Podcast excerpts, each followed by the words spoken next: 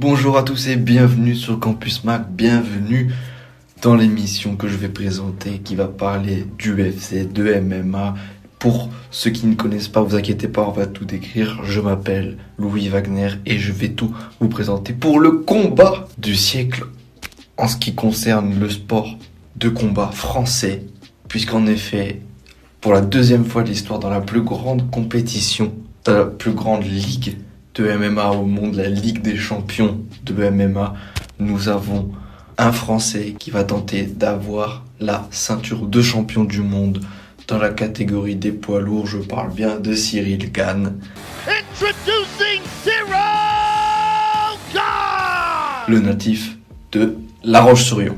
Comme le combat se passe à Las Vegas, à Anaheim, à la T-Mobile Arena, le décalage horaire fait que ce sera très tôt pour nous Français, mais on sera quand même là. En tout cas, je serai là pour soutenir notre Français dimanche à 4h du matin environ, dans le cadre de l'UFC 285, face à un des GOAT de ce sport, même si ce n'est le GOAT de ce sport, John Jones. And his opponent, the former UFC light heavyweight champion, the return GOAT, Johnny On va rentrer un peu dans, les détails maintenant, dans le, dans cœur du sujet pour avoir pour que vous ayez plus d'informations.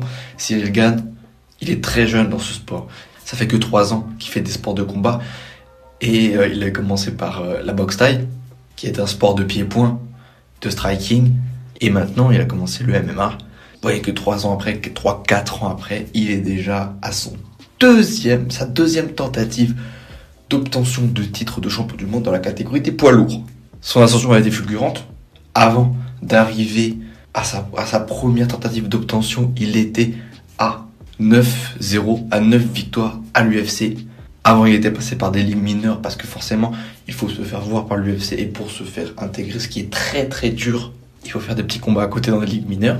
Donc à l'UFC, il a commencé par faire 9 victoires de suite avant de combattre contre Derek Lewis pour une ceinture de champion du monde, mais intérimaire, puisque le champion, le véritable champion qui était Francis Ngannou, camerounais, qui est aussi euh, très lié au pays français. Ce champion camerounais n'était pas disponible à ce moment-là, donc l'UFC, qui est une entreprise avant tout, qui cherche à faire de l'argent, qui est beaucoup dans une logique de business avant tout, avant le sport et l'éthique du sport, il a donc été champion du monde, intérimaire, même s'il été champion, voilà, c'est assez compliqué, mais c'est la logique du business et de on a un champion qui monte donc il faut le faire combattre. Mais le champion n'est pas prêt donc du coup on, le met. Il a gagné son combat et après il a combattu ce champion Francis Ngannou contre qui il a perdu. Au terme d'un combat qu'on disait totalement à l'avantage de Francis on va on va dire totalement à l'avantage de Francis. Après le combat à chaud voire 2-3 semaines après. Mais si on regarde plus en détail le combat beaucoup de spécialistes nuancent leurs propos et disent qu'en ce moment, ce combat était vraiment très serré. A contrario de cette carrière très rapide, très fulgurante et très en réussite de Cyril Gann, on a le GOAT, donc de ce sport, en tout cas des catégories un peu poids lourds, parce que c'est une particularité, mais donc ce combat qui va se dérouler dimanche matin va se situer dans la catégorie des poids lourds, mais John Jones vient seulement d'y monter. Avant, John Jones a fait ses armes et toute sa légende et toute sa renommée dans la catégorie des lourds légers. Lourds légers, moins de 93 kilos. Et pour les poids lourds, c'est moins de 120 kilos. John Jones, quand on lit sa page Wikipédia, quand on lit tous ses bilans à l'UFC, on voit qu'il a un bilan de 26 victoires, une défaite, 0 nul et un no contest. C'est ce qui fait toute sa légende à ce GOAT, justement, parce que les GOAT participent aussi. hein. Les GOAT ont besoin d'une légende ou d'une histoire à raconter, et donc ce, John Jones est un personnage très torturé très contrasté. Parce qu'on peut dire que le MMA, qui est un sport assez jeune, qui est né en 1993, avec la création de l'UFC, John Jones, lui aussi, a commencé sa carrière dans des ligues mineures aux États-Unis. De base, il vient de la lutte. C'est un très grand lutteur qui a été champion dans des ligues euh, sportives américaines. Il intègre en remplacement, il est, remplaçant d'un combattant qui n'a pas pu combattre lors de l'UFC 87, parce que les UFC qui sont des soirées importantes et qui comptent pour l'organisation sont numérotées. Donc là, on a l'UFC 285 qui va se passer dimanche, et lui est apparu pour la première fois en août 2008 à l'UFC 87. Et il décroche donc le titre des mi-lourds en mars 2011 lors de l'UFC 128 et c'est le début d'une grande et longue mainmise hégémonie de la part de ce combattant qui va véritablement éclore aux yeux du public et qui va surtout se faire remarquer par la méchanceté, la, méchanceté donc l'efficacité de ses coups, mais aussi des techniques innovantes. Il va essayer de chercher des techniques assez vicieuses, mais qui, qui rentrent dans les règles, sauf à une reprise qui sera donc sa seule défaite à l'UFC contre Matt Hamill, où il avait dominé le combat, son, son opposant était à terre, il voulait lui finir avec des coudes verticaux, ce qui était interdit par le règlement de l'UFC, parce que oui, pour les néophytes qui pensent que ce sport est sans règles, sans foi ni loi, non, il y a un règlement et donc il a usé de coups, de verticaux alors que le mec était à terre et donc là il s'est fait disqualifier, exclure du combat. Ce qui lui a causé sa première défaite, sa seule défaite tout court, qu'il ne considère même pas comme une défaite puisque il gagnait le combat mais il a usé d'une technique interdite.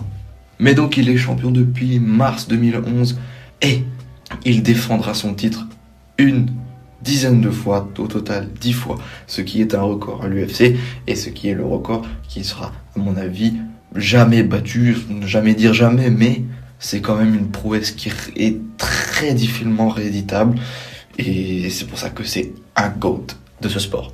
Il nourrira aussi une très grande rivalité avec Daniel Cormier qui sera une rivalité très marquante de l'UFC qui sera aussi rythmé par ses vices parce que John Jones est un GOAT donc il a une histoire à raconter qui est une histoire propre qui fait partie de sa légende et sa légende était entachée de vices puisque il sera arrêté de nombreuses fois par la police. Et ce non-contest dont j'avais parlé dans son bilan face à Daniel Cormier est une victoire qui l'a gagné mais qui ne lui sera pas attribuée parce que il a été contrôlé positif à un test de l'USADA qui est l'agence antidopage pour prise de cocaïne voilà. John Jones, c'est un personnage assez torturé qui a tiré plusieurs fois l'arme à feu, qui a été arrêté en état d'ivresse, qui a pris de la cocaïne, qui faisait des soirées alors qu'il avait des combats. Voilà. C'est un peu le personnage qu'on a aussi, ce qui est assez terrifiant. Son dernier combat, et c'est donc là que peut-être il y a une discorde et que certains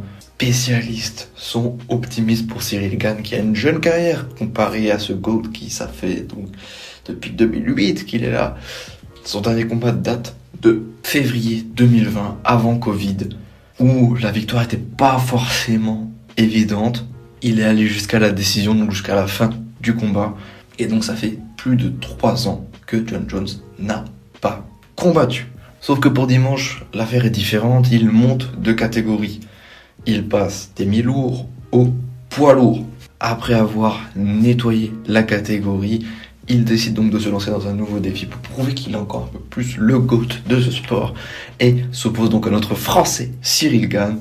Et on va voir, je vais vous détailler après.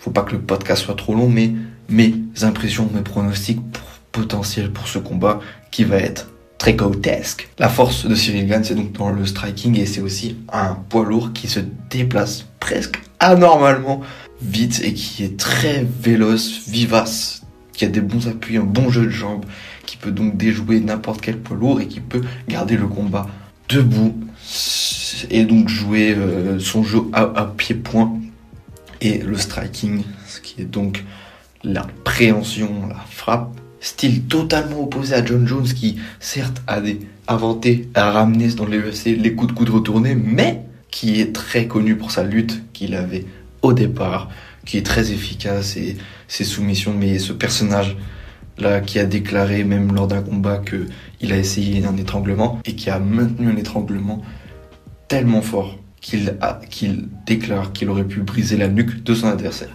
Ne partez pas, l'UFC est un ne partez pas, le MMA est une discipline réglée où il y a un arbitre, où ce n'est pas du free fight, où ce n'est pas du combat de rue. Mais juste c'est ce personnage typiquement qui est dangereux et, c'est, et ça fait partie aussi de, du jeu de, de conférence de presse, du jeu de personnage parce que puisque John Jones joue énormément sur son côté un peu terrifiant parce qu'il sait, il sait qu'il a fait des erreurs par le passé, il, il se bat contre ses démons depuis trois ans, mais voilà, c'est comparé à Cyril Gann qui, qui sur ses réseaux danse joue à FIFA, tout ça, lui, il est, il s'invente une destinée, il, il veut se créer une histoire qui, qui est, très prenante, qui est très attractive en termes de storytelling parce que il dit que c'est sa destinée, il dit qu'il doit gagner, que c'est c'est pour euh, marquer l'empreinte de ce sport, il veut laisser une empreinte du GOAT tout simplement. Deux styles opposés, même si John Jones est le plus complet des combattants qu'on a jamais vu dans ce sport. Et enfin pour finir, je vais vous donner mon petit pronostic qui n'engage que moi. C'est que certes, Cyril Gann ne donne pas, ne paye pas de mine, n'a pas, mais moi je pense qu'il n'a pas besoin de ça, qu'il n'a pas besoin de faire peur et que John Jones monte de catégorie, il faut pas l'oublier. Il est certes le un des, des attaquants les plus techniques, des, des combattants les plus les plus méchants, les plus féroces, mais il monte de catégorie. Pour moi, c'est pas à négliger. Ça fait trois ans qu'il s'y prépare, donc on pense qu'il s'y est bien préparé. Et à l'inverse, Cyril a déclaré malheureusement, je, déplore un peu la communication qui a été faite par Gann et son équipe, peut-être que ça a été fait exprès, hein, mais euh, de dire que je m'entraîne pas entre les combats, que voilà, je, n'aime pas plus le sport de MMA que ça, même s'il a pas dit clairement, et qu'il a affirmé qu'il aimait le MMA, mais juste que c'était pas un sport de cœur comme nous français. Par exemple, on a été élevé au foot, ou au rugby, et pas au MMA. Mais donc je pense que Cyril va s'imposer à la décision ou par euh, KO ou par une soumission, je sais rien. Je vais pas, alors je vais pas me prononcer sur la fin, mais je pense que Cyril va gagner parce qu'on est tous derrière lui et parce qu'il a vraiment une carte à jouer avec sa vitesse et qui va fatiguer John Jones et qui va lui faire mal sur ses petites jambes puisqu'il a des petites jambes.